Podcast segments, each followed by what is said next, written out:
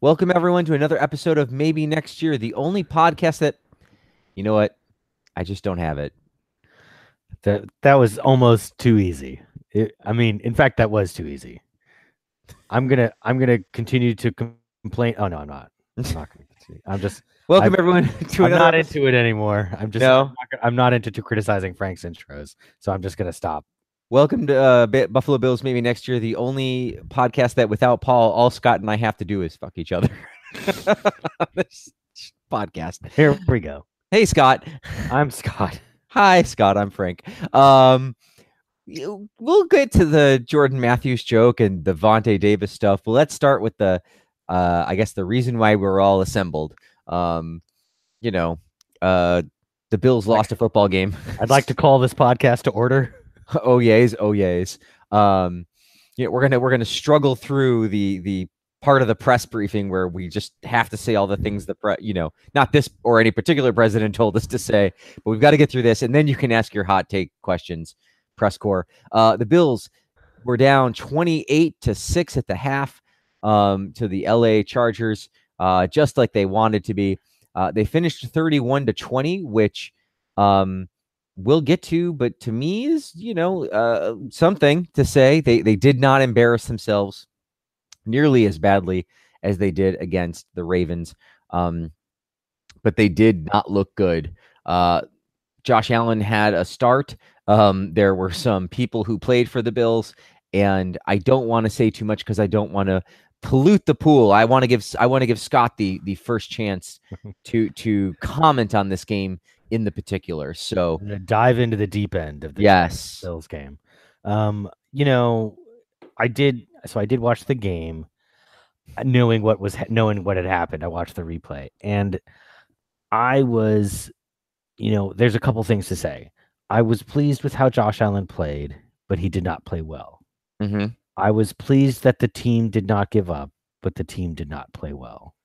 Um, I was pleased that they seem to do better in the second half, but I'm still not sure that that means anything. So uh, you know, it's this is this this is the season for this. I mean, this is the season where we're gonna look back and be like, did the team go in the right direction, and are we doing the right thing? And that's kind of what we talked about with McDermott last week in the press conference that you pointed out. You know, he's talking about how we need this is the right thing for the team in the long term, not necessarily to win one particular game. right. But the the given the game is our our the the frame of our analysis at this point, we didn't win the game because we didn't play well. Like Mhm. the offensive line continues to be terrible. That is not and Joey Bo- um yeah, Joey Bosa didn't even play. No, did not play. Right. So, and he's probably their best pass rusher. So, like, we still had Allen still got sacked five, six times, uh, five times with the opponent's best pass rusher not playing it down. So Mhm. that's not a good sign. Um, the run game looked marginally better against the Ravens. Again, we kind of knew that last week was probably a bit outside the norm, and that while a bad team, this is the Bills are still a professional football team. This they they looked a little more competent in in all phases. Um, the special teams, I will just say, very disappointing in terms of the return game and the con- kind of consistent like inability to either but both the return game and the coverage game whether like not covering punts down at the one or not being able to run them out or letting them go into the end zone just co- seemed consistently kind of befuddled uh in in those kind of key situations which you know when you're trying to come back and that was that was a thing you know i, I a guy had told me because i was working on sunday you know oh yeah it's 28-3 at halftime and i'm like awesome um, but they they they were in the game a little bit. They- It was you know it was there were yeah there was a point in the third quarter when the Bills were down two scores Mhm. and had the ball first and ten on the Chargers forty two. Right. That is not you are not out of the game at that point, and that's kind of what I was expecting watching it, and they weren't. The problem, of course, was that they did not win. They did Yeah. not. They did not do anything with that field position. Uh, you know, Allen. That was the Allen ended up throwing an interception and then throwing another interception after that. Mhm. And again, when I had kind of read the recaps, I was like, oh, well, maybe he was pressing late because they were a little out of it. They were definitely in it. He just didn't. He just couldn't make it happen. And again, he's a rookie. It's a learning experience. Got it. But at the end of the day, he still had the worst QBR in the league last week. And again, got it. He's a rookie. He can get better, but let's not, you know. And yes, he he made some throws, but let's not let's not get ahead of ourselves. Sure.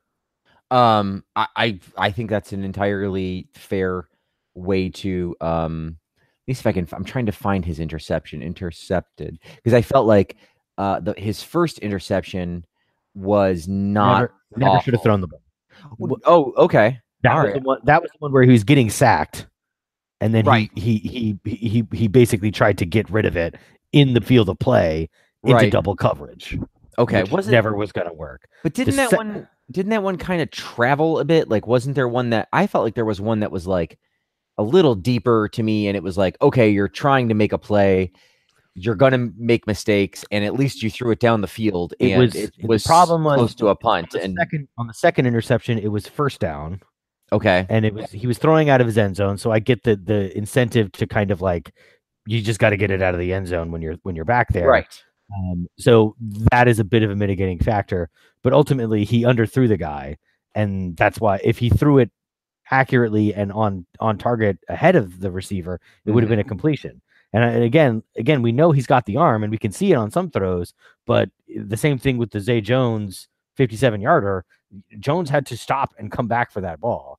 And yeah Again, the, the accuracy, the, the the arm is helpful, but if your receivers are going to have to stop and come back, and you can't get to them consistently, it's not as it's not as effective. So Right.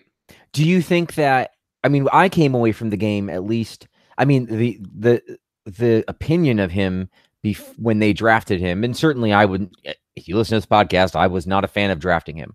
But the opinion was this guy is going to be a caricature of a shadow of a NFL quarterback. Like literally he's going to be like the scarecrow of quarterbacks. And and I came away thinking, well, he's not that bad. Like he he certainly has some skill and some talent and was able to do some things and certainly is look, I understand Nate Peterman's a low bar, but he was better than Nate Peterman he was. and he, you know, managed to throw for 245 yards. Let me find the box. score. Yes, minus the sacks, Minus the Not- sack. Not counting the sacks. So if you count the sacks, it's Right. two. So in a bad day, right? Like he got to 250 yards, which I mean, eh, how many times did Tyrod Taylor get to that? Right. And uh, Agreed. sure there were I get right three times. So probably more than that. Yeah, but, but, not many. I and I don't know. I mean, I, I guess I was encouraged that it was this was the game I small thought sample size too. absolutely. This is the game that I'm I'm, I'm just happy that he's already gotten to one. Um, I, I right. So like in his first Yeah. full game, like we have an opportunity to look at a guy who's going to throw, you know, more maybe or. I, I don't want. I don't want to say too much. What I want to say is, this is what I expected the first game to look like. They Sure. would be definitely beat. They would not look lifeless, and there would be some positives to take away from it. And Mhm. That's how I feel about this game. Was you know, excuse me. Um, Allen did not look terrible, and he he showed signs of of good play, even though he showed plenty of signs of not great play either. Um, the defense, of course, other than like you can again point to individual performances that were pretty good. Um, you know, Lorenzo Alexander had a sack. Was he the only one? No, Jerry Hughes had a sack finally. Um, Trent there were Murphy got a gift when Right. snap screwed up. Jeez, I'm so sorry. You need Uh, to take a No, no. I'm gonna get this little itch out of continue to cough into the microphone. For us. Absolutely. I feel like it, that's good radio. Um, the and even the first half where they were getting beat, it felt for the first time like it really is the defense and not the defense and the offense. Even though the offense wasn't doing much, they were they were already moving the ball better than they were the week Mhm, before mhm. in the first half. And so even though they weren't scoring, they were like not like a floundering fish um you know just on the field flopping around. Um but let's not pretend they were good. Um so I, I think that we have a good agreement on what the game is, Yeah, right? The, the floor for this team is really the Chargers game. The the the the, the Ravens game is a bit of a you know an outlier. I hope. I would hope too, right? Not as much as we'd like, but I would think that yeah, like w- that was sort of a a false bottom. You know, we stepped on the grass thing and fell into the pitfall.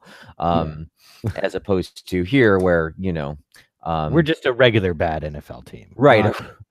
a team that could like we, we I went from 0 16 to you could steal a game against the Jets and maybe somebody else and, and yeah, exactly. Like this is like this is not going to be like 0 and 16 bad probably. Right. That's still in play because obviously it is until we win. Um, yes. We're not going to see any in the next couple weeks here. Um, but at the same time, like you know, th- there's enough. They look like a professional football team, and the the defense got better in the second half. They started playing with a little more energy we can discuss the play calling and the personnel changes mm-hmm. in a minute on that. I think that's next. But I want to remember my note that the last three touchdown three touchdowns scored by the Buffalo Bills are Chris Ivory, Kelvin Benjamin, and Kyle Williams. So a year mm-hmm. ago, you would have not bet a year ago, two of those people aren't on the team yet. And the other one, like you would only be picking Kyle Williams as the most likely of those three a year ago because he was on the Buffalo Bills. um, and so there you go uh, this is this is evidence of a struggling football team. Also, evidence of a struggling football team. LeSean McCoy, nine carries, 39 yards, and some receipt four catches for 29 yards. So, you know, sub 100. Caught all four of his passes, but also injured. Also, a lot going on. Um, if we're being generous in his personal life, um, at the moment, he was accused today in these court proceedings or divorce proceedings of uh, child abuse for basically uh, not just I would I would think not just hit, hitting his child. I, I don't even want to put it that way because I feel like just hitting your child is in a lot of ears like not good anyway. Um, but like well into the beating of your child is what he's being accused of. If I could, you know, make gradations of what's appropriate for hitting your child, um, or at least allow that. Some people think that. Let just, me keep, just keep talking. Keep yeah, talking. right. Digging and digging. Well, no, right? Like it's it's it's it wasn't like the story no, was Sean McCoy spanked his kid. It's like he abused his kid, mm-hmm. um, which he's since said is ridiculous. That was his comment. Um, we haven't talked about the McCoy stuff. Um, and do we want to wait for Paul Scott? Do you think? I think that was the theory is that we should okay. probably wait for Paul, and also, you know, obviously there's a there's a variety of takes out there on this already. If you'd like yeah. to read them, so um, you don't we don't necessarily have a lot to add here. Not that we won't, not that we shouldn't at some point, but I think in some ways it might help us to to be prepared. And I know I'm not prepared tonight to discuss all of the details that have come out on. Same here, and I and I'll also say that like I feel like this story has had a lot of up and down and back and forth over the last six to eight months, and it hasn't been a clear this person saying this and they have evidence of these things and the other person's denying it and it it's like there's been a lot of like uns more uncertainty than even usual, e- even in how it's being reported, which has sort of also pushed us away from talking about it because you can get yourself in trouble. And it's not like the Ray Rice kind of slam dunk, like, well, right. That's right. and then he, right. And then we all saw him hit her and yeah, even worse than we all thought. Yeah. Uh, right. It's there's a lot of, and there's also a divorce and a lot of things going on. And so, anyway, we're going to discuss that at a later time with when Paul gets back. If Paul gets back, because the last time I saw him, he was at The Hague, and which would mean that they finally have brought international criminal they, Paul they, and his wife. He's, his, reign of terror is over. He's finally, finally been, been brought to justice. Yes, and he can recite Bill's facts to the International Criminal Court. Um, but McCoy's injured. Uh, they've not. They've said that his status has not changed. Um, but that's something we'll have to think about going forward. Do you want to talk about the injury? I, I think I think it's just another sign of well, we need to kind of think about the season strategically and kind of getting back to our conversations last week. You know, yeah, I get that. I get that McCoy obviously gives us the best chance to win when he's out there and healthy, but at the same time, if uh, yeah, my understanding is he is under contract for next season at least, right? Mm-hmm. Um, yeah, but I I think at this point, it, he they'd be able to afford to cut him. I'd, I'd have to look that up, but I think it, you know, and under, understood that the running back certainly less important as as they get older, but uh, you know, I think that might be one where it's kind of like we want to make sure that he's 100 percent and able to defend himself, kind of on the field before we put him out there. Um, yeah, his cap hit for 2019, base salary of 6.1 million. 2.65 signing bonus uh, cap details. It's a nine million dollar cap hit or 2.625 in dead cap. Um, so my guess is That's doable given the amount of cap space we have. right that they're going to free up a ton of money, and 2.6 is not really going to 90, 90 million something. Yeah. Yeah. Okay. So we will discuss that as we go further. Um, but if you didn't think that the, the game, look, here's the story of the game. Vontae Davis quit at halftime, uh, which my first thought was, well, I quit at halftime. So what am I really doing holding it against Vontae Davis? Um, but you didn't get a game check for half a million dollars to, to play though. That's the other. Right, that's true. He did he did walk out with that last half million. I think the pre- prevailing theory has been one of anger and disgust and uh being pissed off and sort of uh, he's a letdown and he really ruined his teammates. I've seen lots of comparisons to uh war and leaving your soldiers behind and uh, many many positions. My position is that that's all c- true. Like we can all draw certain, you know, certainly it's unprofessional, and his teammates and his coaches have a right to be angry, and if that's what they are, then you know that's their right. But my slightly deeper point was that Vontae Davis has to look at Vontae Davis in the mirror for the rest of his life and not everybody else. And so if mm-hmm. for some reason he had he felt he had to quit and that was honestly what was in his heart, then he needs to do what's right for Vontae Davis. And I'm not really going to be mad at him. There was an article on Buffalo Rumblings about how he's tarnished his legacy. I don't think anyone in Indianapolis is going to care or even remember this when he. He's, he's lost his seat on the Ring of Fame.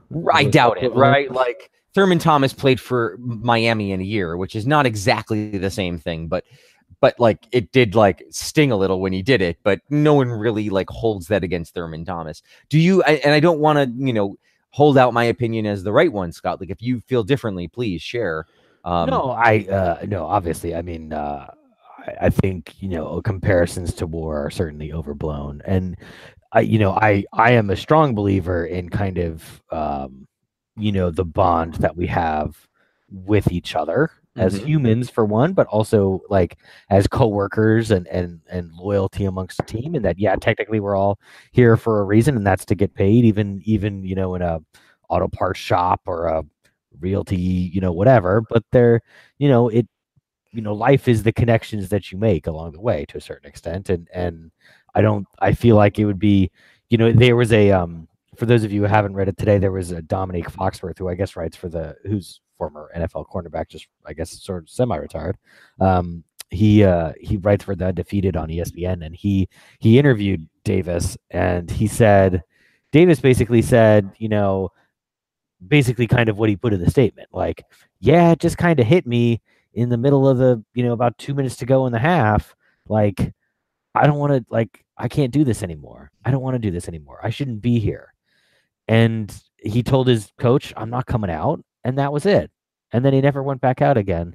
And i get wanting and i get feeling that and i get you know you have that kind of moment of clarity or whatever like this isn't meant for me. I it's over. I'm done. I don't know how you can then not look at all of the guys around you and be like to hell with you all. I'm going in. Like uh see you later.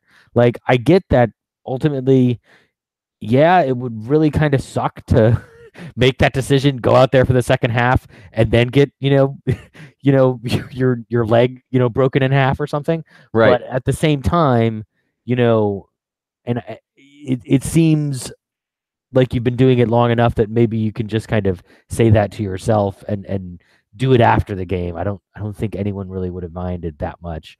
I think uh, the other corollary i'll say is like uh, i just had it in my head and it just walked away from my head it just there it goes goodbye. Bye.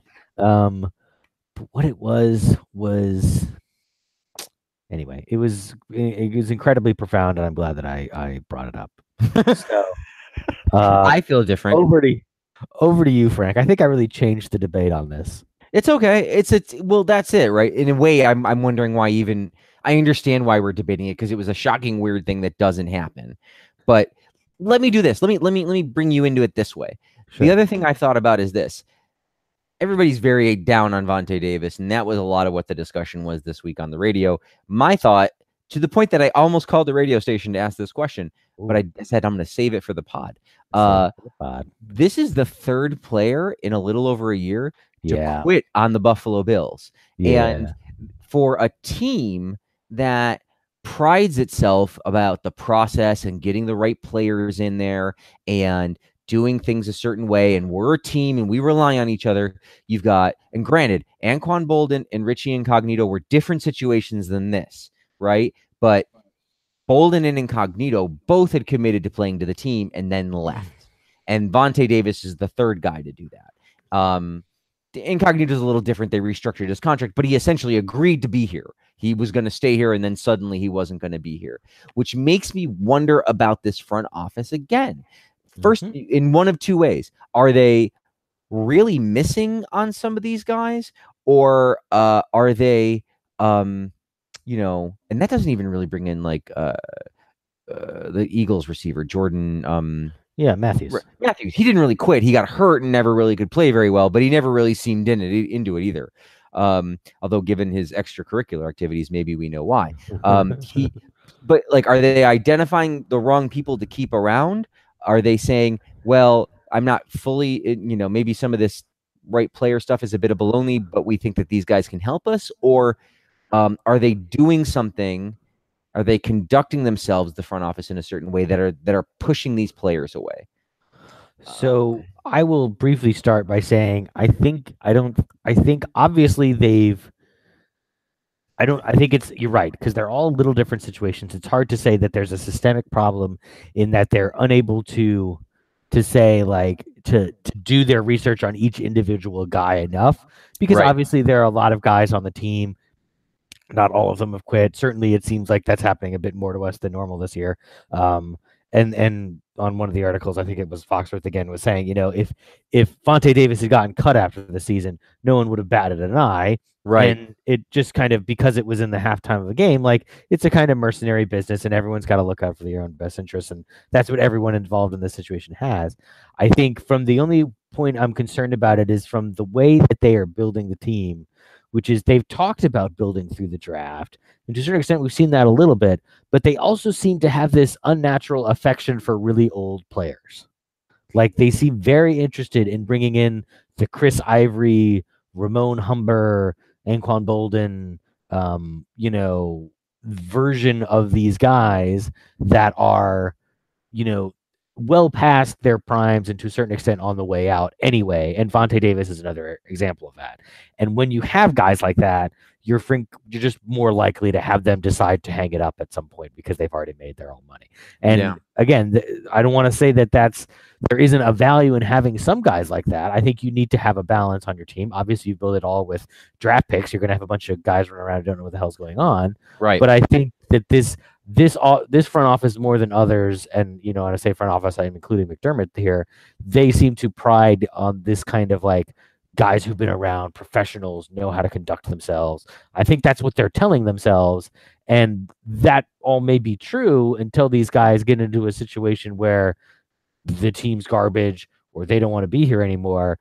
A rookie may say, "I got to stick it out and I got to get out of here." Makes it, and so I can make my real money. Gets onto my second contract, um, but uh, a guy who's on his last deal is definitely not going to have that kind of incentive. So that's my thoughts. good thoughts. That's good thoughts, and I think all three of those players fit that sort of. Do you have Um, additional thoughts? Do you feel like I mean, other than it's just being kind of weird, or I thought it was weird, and it's happened enough that I I felt like I wanted to ask the question, right? Like I am actually asking an open ended question of, mm. man, is this is this a thing? Should we investigate it? Not like in a a way that we're used to people asking the question of like, I already am going to supply you with the answer. Like I really sort of, I'm Well, like, that's No, it's good Yeah. for, being open minded. I would I would close with this, which is a, a saying that sometimes happens in our business, which is once is happenstance, twice is coincidence, three times is enemy action. right. Right. I was gonna say twice is a coincidence, three, third time's a pattern. So we um Yeah. that's why I was like, all right, well, let's keep this in mind. Holy moly, I just pulled up the odds. We're not going to talk about it till later, but the Vikings versus Bills stuff is is ugly. Uh why don't we get to some stars if there are any?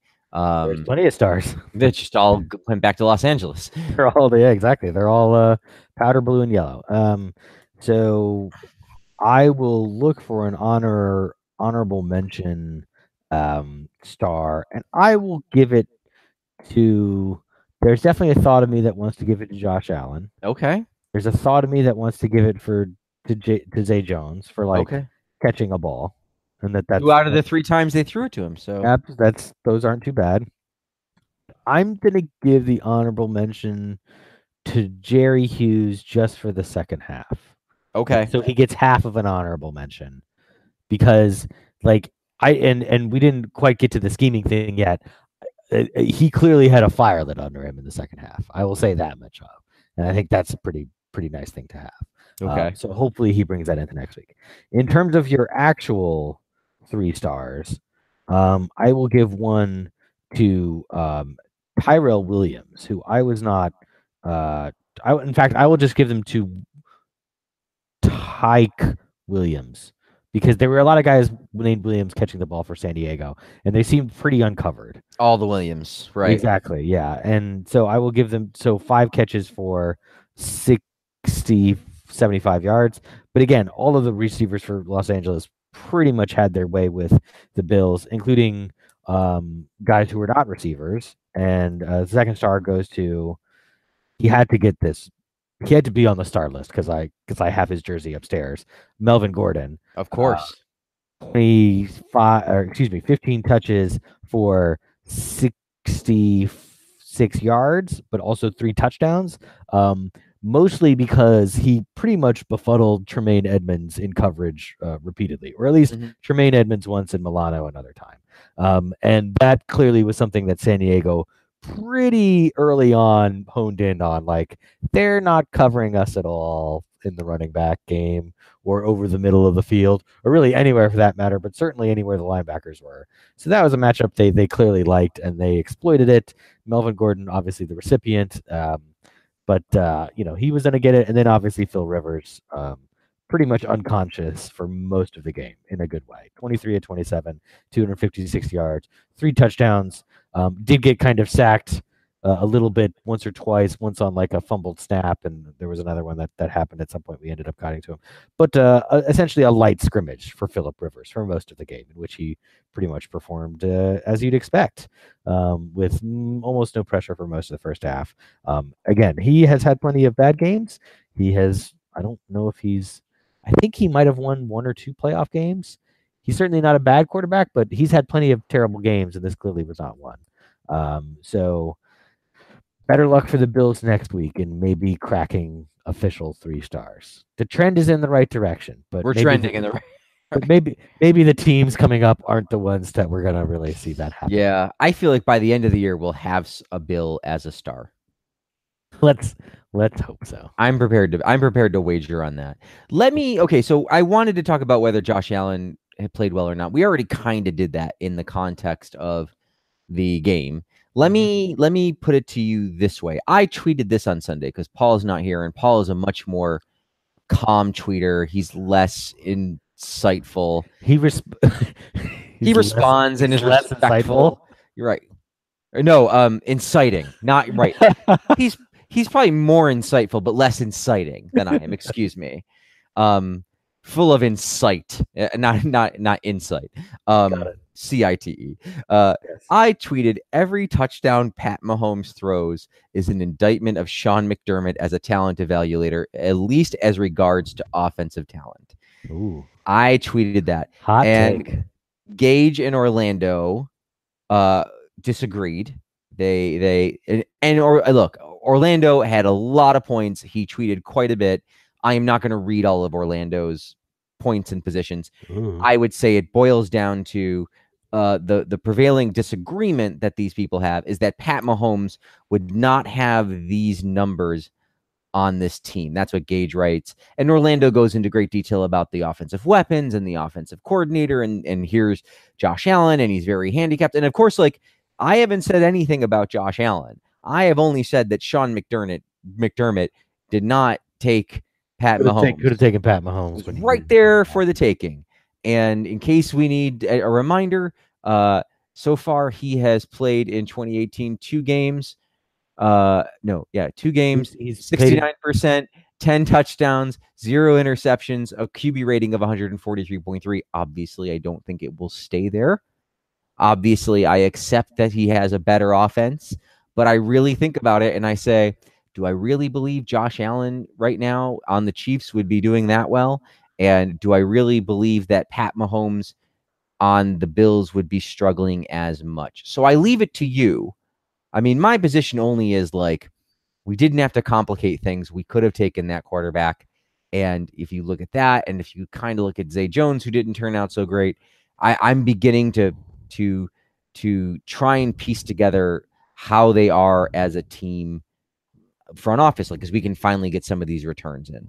Um, but why don't you respond to that I, as well? I sympathize with with the anger because I you know, I can feel the anger rising inside me. Yes, I can i i can feel the dark side of the force kind of you know you know calling me, and I and I've assuaged it so much by putting Pat Mahomes on my work fantasy team.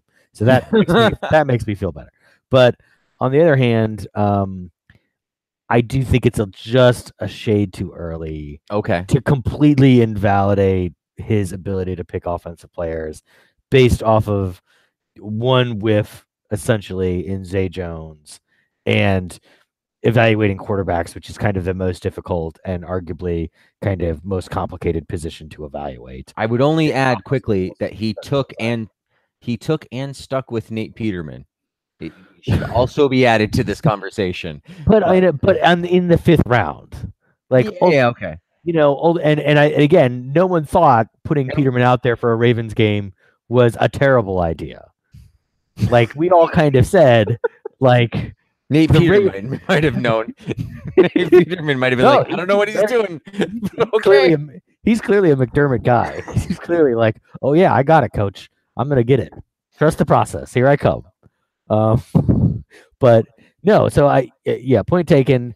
I think we're getting there. I'm Okay. not quite ready to to to to make. I, I would need to see at least a, a little more out of Mahomes and a little more out of Allen before Right. I'm quite ready to just write these guys off.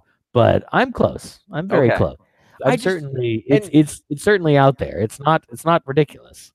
If you're listening and you don't follow us on Twitter at bbills, B B I L L S M N Y, follow us. Go and read Orlando's responses, which is which are very intelligent and insightful, the correct way. Um, but I just for me, I don't think you need to.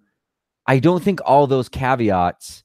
He said something about. I basically was like, Alex Smith had all these weapons and didn't do this. And he said, he said, well, Alex Smith isn't nearly talented as Patrick Mahomes. And I'm like, that's my point, right? Like Alex Smith has played in this league for 12 years now. He was a first round pick. He's not a Hall of Famer, but he's a good quarterback. He's he, he is he is like the best case scenario for for Tyrod Taylor, right? Like he's actually Yeah. like what you want Tyrod Taylor to be, maybe in like the Mhm.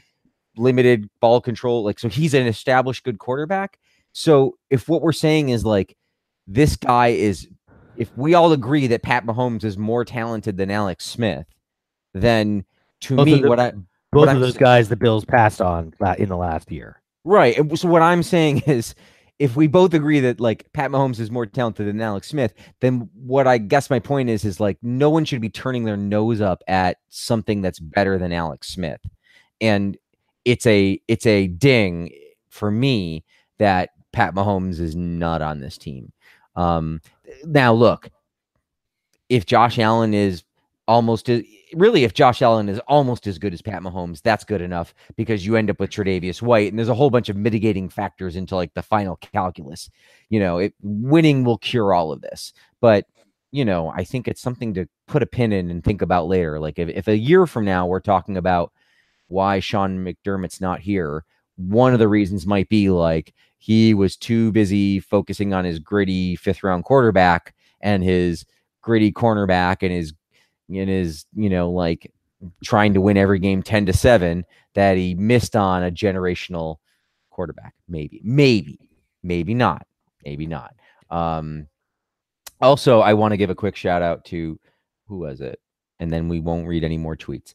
But uh oh uh eagle oc uh on twitter uh, says, please. I said, I, I go, I think I'm going to talk about this in the pod. He said, please don't. It's way too early on either of these QBs.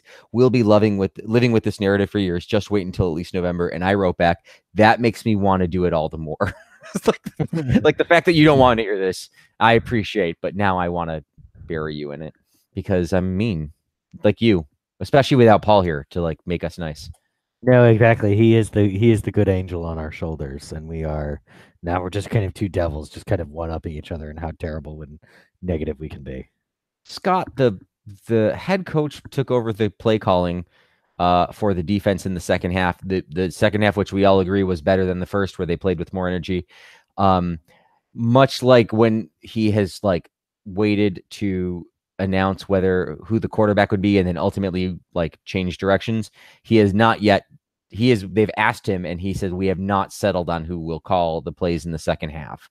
Um, so question can the defense be better? And two uh, does mcdermott calling those plays make it better? And three what does that mean for leslie frazier or and or however else you'd like to discuss this? No those are good questions. I think so looking at the game sorry Yes. Looking at the game and again having the benefit of hindsight and being able to kind of look for play calling differences or whatever in the mm-hmm. in the in the game, I did notice a bit more aggression in the second half with McDermott, but I also didn't feel like there was a massive amount of difference in the results other than it seemed like the Bills players were more motivated in the second half. Now, whether that's McDermott motivating them as head coach or because he's calling the plays, they now take things more seriously or something. Um, either one of those, if he's whatever he did to motivate them more, please continue to do that regardless. Um, now, there might be a bit of scheming that you can fix, but scheming is ultimately a there are no perfect schemes. All schemes have pluses and minuses. So if in the first half they failed because they were being co- too conservative, and by being more aggressive in the second half, they made an adjustment that allowed them to perform that much better. That's great, but that doesn't necessarily mean that next week when that's on film, the Vikings or the uh, you know for the Packers might end up might see that and be like, oh, they're playing when they're playing a little more aggressive. This is how we attack it, and then there's going to be a different set of conclusions. Now, again, it might be that this is just a more natural playing style for this defense and that they're better playing aggressive than they are conservative. That could be true, but I don't think that that's going to de facto solve the fact that we're going to be starting Lafayette Pitts at corner next week. Um, or that, you know, Trent Murphy is kind of not really done anything so far. And Star Lotulelei is also not really doing a tremendous amount. So I, I think there's um, and that the linebackers have trouble covering people. Like those yes. problems are personnel problems, and those are not going to get fixed this season functionally. So I think uh, there might be some marginal improvements to be made from McDermott calling the plays, in which case to the extent that Leslie Frazier is there to help him game plan during the week and and go over to the meeting rooms and make sure people are minding their p's and q's. Like obviously that's needed. Um, McDermott's got to do whatever a head coach does during the week, oversee yada yada yada. Mm-hmm. But um, yeah, if I'm Leslie Frazier, I'm a little worried, but I'm a little more worried that my defense is full of terrible players and we can't stop anybody than anything else. Right, and I think that the Frazier's problem double down is I'm sure that McDermott and and Beane don't think it is full of terrible players. They're probably going to look at him and say, "Well, you know, you've got a, ostensibly a defensive rookie of the year almost, and a beast at linebacker, and we signed Star and Kyle Williams knows what he's doing, and Harrison Phillips is there, and we get some, you know, Jerry Hughes, and we understand that like it's not perfect, but you need to be doing better than this. Um, and it doesn't you know, now look, if they fall flat on their face against the Vikings and the Packers, I think that there's a good chance that everyone might just chalk it up to like a really rough first four games and that it definitely needs work. Um, and they'll go from there. I don't think they're going to let go of Leslie Frazier in the middle of the year. I think that they're more likely to relegate him to a okay, you're going to help us get it prepared. We're going to work on the play calling together and maybe I'll let you call some of it later, but I really want it to be more aggressive like th- like this or you need to have a better feel for it like that. So I wouldn't write Frazier off yet, but I think that it is a ding um, it's cons- it's a little concerning. Um, there's some thought that like maybe the the the Chargers took their foot off the pedal in the second half. I didn't really get that impression because they scored so many points the week before, and the Ravens obviously kept trying to score and were able to. So I'm I'm willing to believe that they played better, um, and it wasn't simply a matter of you know second half uh, slowing down. Um, but they're gonna have to get better they're to have to get more. They're to have to find out new ways to. Excuse me. This is apparently the yawning topic. Um, they're to have to find new ways to to to to get turnovers. Really, I mean, that's what this team needs. This team needs to be aggressive because their their chance, like last year, the reason they were successful last year was turnovers, and you know they weren't reliably stopping teams and forcing punts. They were giving up yards and not giving up points and getting turnovers. Um, and so that's what they're going to have to kind of luck or force their way back into. Um, but I think that what might cure this is when we finally get to some of the teams that don't have, you know, good offenses. Even the rate, I mean, the Ravens were getting throttled by the Bengals, but they, even they sort of came back and scored a handful of points. Yeah. Um, so, uh, I no, I, I agree. I mean, I think a lot of this will will have a I, I don't want to say that the Chargers took the foot off the gas because I don't think they did. I will say their defense definitely did seem a step slower in the second half and a little less into it. And certainly for the last touchdown, which was basically, you know, four minutes left or five minutes left in the game and they were already up. They had just kicked the field goal to go up three stars. At that point, the defense was strictly playing prevent. So I, I really right. can't can't give Josh Allen too much credit for that one. Um, but you know, I yeah, I, I think there's there's room to be improved here on the defense, um, but I still think a lot of this is going to come down to personnel. Okay. Um, the Wilson family should thank me. Pegula overpaid for the Buffalo Bills because of me.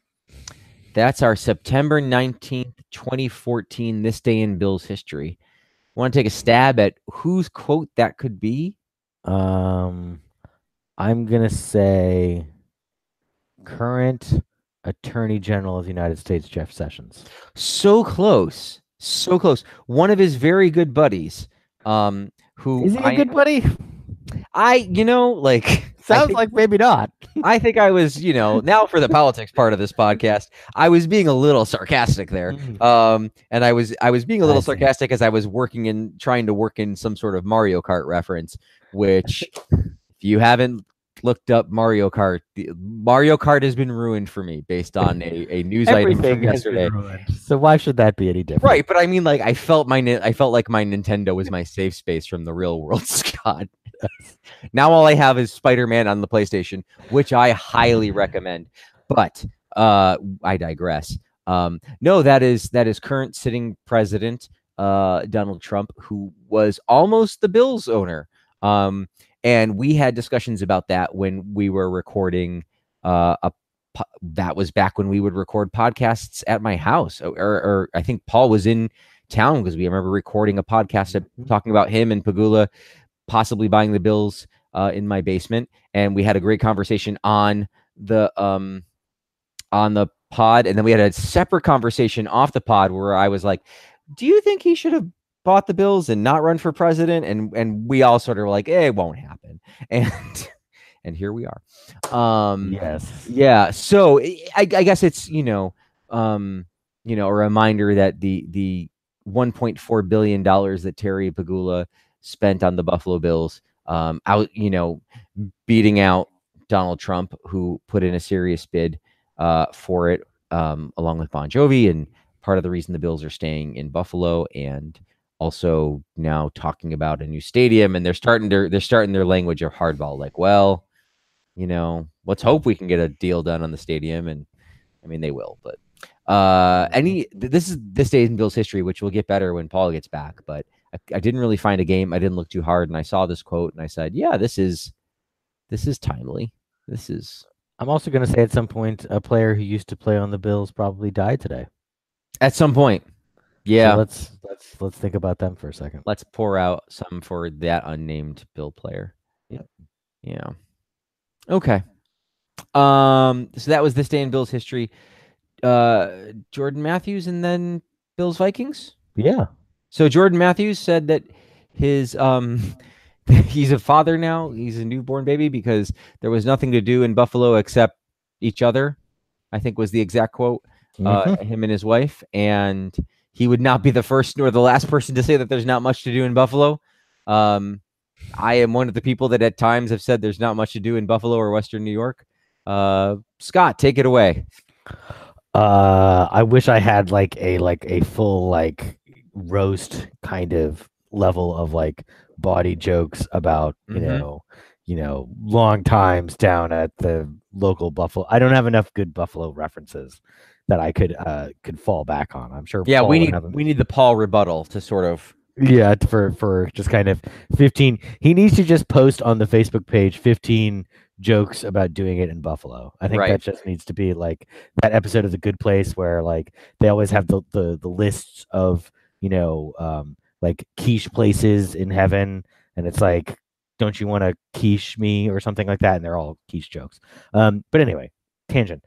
The the one that I was able to come up with that was relatively related. This is a great setup for a joke, by the way.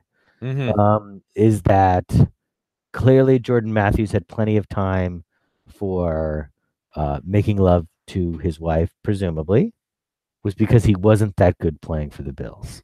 Huh? Nah. How about that? See, I guess we know. Line of the joke. I guess we know how he cracked his ribs. I mean, like there's a, you know, if only he had hands like that on the field. Uh, I mean, I'm sure like I, we could, you know, I, I'm I'm just trying to work off the top of my head here, but um, yeah, this was a terrible, terrible segment idea. Yeah, but it was important that you know somebody else said something terrible about Buffalo and sex was involved. So exactly, and as I told Frank, we have to cover it on the podcast because the last time we had a Bills and sex story, I think it was the girl in the parking lot who was getting the Paul Posluszny or not the Paul Posluszny journey, Kiko Alonso jersey. Yes. So this is at least it results in a you know yeah much more wholesome the way it's like marital and or at well, least wait now was the LeSean McCoy party before or after that? But was that yeah? That's probably true. after because Kiko. Well, that yeah, it was after time because that was the trade, right? It was Alonso for McCoy. Right, so it would have to be after. Okay, so it wasn't the last time, but that was the last. Okay. I'm glad we figured that out. All right. Um Speaking of getting effed, uh, the, Buffalo Bills are. Let's see. The predicted score is thirty-six to five, uh, according nice. to OddsShark, which has the Bills currently. I think this line has gotten bigger. They are currently 17 point underdogs to the Minnesota Vikings. That sounds. I about... think in all the years that we've done this podcast, even to get playing the Patriots twice a year, I don't think I've ever seen 17 points. Uh, yeah, I mean, usually the Pats games can get up there, but 17 is a lot. Because you know, usually they'll they'll you know let the, you know because that's the thing. The Pats are a public team, so I think they try and get you know more money on both sides. So they probably want more people to kind of come in on the Bills uh, on the, the the Patriots kind of side there. What they what they must be thinking on that. Whereas I, I, the Vikings and the Bills clearly a less a, a, battle of two teams that don't have like a national following where people will just bet them because they're fans. And You're so right. Might might be a little closer to to why what the they, what they actually think. And yeah, I'm looking at it right now on ESPN. They say the spread consensus is 16 and a half. Okay, but I mean that's not really different. It's no, it's not. It's pretty much dead on. Um, yeah. And the Bills have lost by 11 and 41. Yeah, and, and only eleven because they scored with like you know two minutes. Right. They kind of. I believe that would be a Backdoor cover, cover, right? yeah. Yes. Kinda- Um, and obviously the Vikings made the NFC Championship last season. Obviously the Vikings have arguably gotten better because they've signed Kirk Cousins. Um, he's played very well for them. I'm very happy for him. I did not think much of him as a quarterback. Uh, I, I went to the trenches that he's not much different than Tyrod Taylor. Um, I don't know that Tyrod Taylor would be that. I don't know that Tyrod Taylor wouldn't be having great success on the Vikings personally, but um, he's anyway, probably doing fine. I think. Yeah. Yeah, I, I mean, I think Cousins is okay. I, I'm I'm still not a big Cousins fan. He's clearly playing well. Obviously, he has lots of weapons and and a defense that's pretty good to fall back on. So that certainly helps. Um, but yeah, and the Vikings obviously going to be a little salty after the uh, after the tie last week against Yeah. the Packers. They didn't get didn't get the win. They're gonna want to. They're gonna. They're we're gonna get their full anger. I would have bet at United. So, um, I mean, I think that the Bills will have a little something to prove. I, I don't think that they're going to win. I might pick them to cover. I think that the Bills are going to come out and they're going to they're going to really like this is it, right? Like this is the the coach's pride and joy of the defense. It's been awful two weeks in a row. They got embarrassed. He had to switch out Leslie Frazier. It wasn't good. I think they're going to come ready to play. I think it's not. It's not that the, the Vikings won't score. I mean, it could be twenty eight or thirty, but I they you know I I think the Bills can get to. I guess that would be thirteen. so I, I value the Bills could get two scores. Um, I, I think that's what I'll do. I think I'll take the Bills or the, the Vikings 30 to 14. Um, and I think it would be a very tight cover, but I think that that's the case. I think that I think that they'll end up scoring. I think that the, there will be some success. I think Allen will, will have some some success this week. I think that they'll try and build a little bit on what's going on. I think whenever you get into these stretches of really tough games, there's a point at which pride is involved, and if you have the ability, you'll do something. And I think that pride will push them closer. Um, I think they can beat the Packers if Aaron Rodgers is iffy. Um, we'll we'll we'll take a look at that next week. But that's my position for this game's week. What do you think? What's what's your score? I I'm gonna put this at yeah the I think it's gonna be in the vicinity of the spread just because I think Frank Frank puts it on pride. I put it on Minnesota playing for next week. And that if you know if this was a college game and Minnesota was playing the you know the Buffaloes being Buffalo Bills being the West Texas State University of the NFL at this point, um, they would probably just have to keep pounding on us uh, until the game was over, and we'd lose by 40. Um, because this is the NFL and they have bigger fish to fry, Mm-hmm. I think the Vikings will be comfortably up at half. I think it'll be 24 to 3. And I think I think at that point again the foot comes off the gas. I could see, you know, the Bills, you know, maybe score another 10 points. I think the Vikings score another two touchdowns maybe. So I'm going to put it at 38 to 14 and that would be that would be covering. So I would have the Vikings to cover. Yeah. Um, just because I think, you know, again, it is I, it'd be very easy for them to for that not to happen, and then the Bills, you know, the Vikings, uh, much like the Chargers game last week, you know, the the the Vikings only score three points in the second half after they're already up, you know, three or four scores. right. the, the Bills kind of sneak back in and again get that back to cover. That's why gambling is hard. yeah. When Vegas make all the money. That's right. That's why they do that. We make all the money too. Uh, and you can see all the money that we make at our Facebook page, facebook.com backslash bbillsmny. We just sort of paste dollar bills to Facebook. So if you log into Facebook and Facebook, uh, you know, and, and sign up with our webpage, um, feel free to reach at your screen and try and pull some of the dollar bills off. Um, That's not how this works. That's not Oh. how any of this works. twitter.com backslash bbillsmny, bbillsmny at gmail.com. We are on anchor.fm backslash bbillsmny, even though we don't use their app. Um, that's where you can find us and you should share us. Look for Buffalo Bills maybe next year. You can go to iTunes. Uh, Paul, will Paul be back next week? Is this is this the schedule? I don't know. I mean it'll probably depend on the trial, right? Yeah, I mean, if he's just in the Hague, I mean, maybe we can get him Do a. they let him out on bail if he's no, but we might be able to give him like a prison cell phone that he can use That's probably true. to, I mean, bra- you know, to watch the game. And it is a prison in the Netherlands. It's not like a prison in Zambia. You know, right. Yeah, Zambia. I'm sorry, Zambian Prison Authority. I'm sure they're lovely. Yeah, you're just tanking our Zambia numbers. there goes that that Zambia ad revenue I had worked so hard to get. Here, here come the letters. Oh, the letters. Dear sirs, I downloaded this podcast onto a cassette and listened to it, and I was very angry, and I wrote you a letter. We have the internet and iPhones. I can listen to it. I just wanted to be difficult. right. Okay. Yeah. You- All right. At this point, everyone stopped listening to the podcast, so we should stop. Okay, it. this was the point, right? They made it this far. Okay. Uh, well, if you have made it this far or you've skipped ahead, thank you so much for listening. We really do appreciate it. Um, hopefully, the Bills will will will show us something fun on Sunday against the Vikings. Um, and if not, they will still be there playing next week. and as we will, they be there and recording next week. Thank you so much. Until next time, my name is Frank. I'm Scott. Good night, everyone.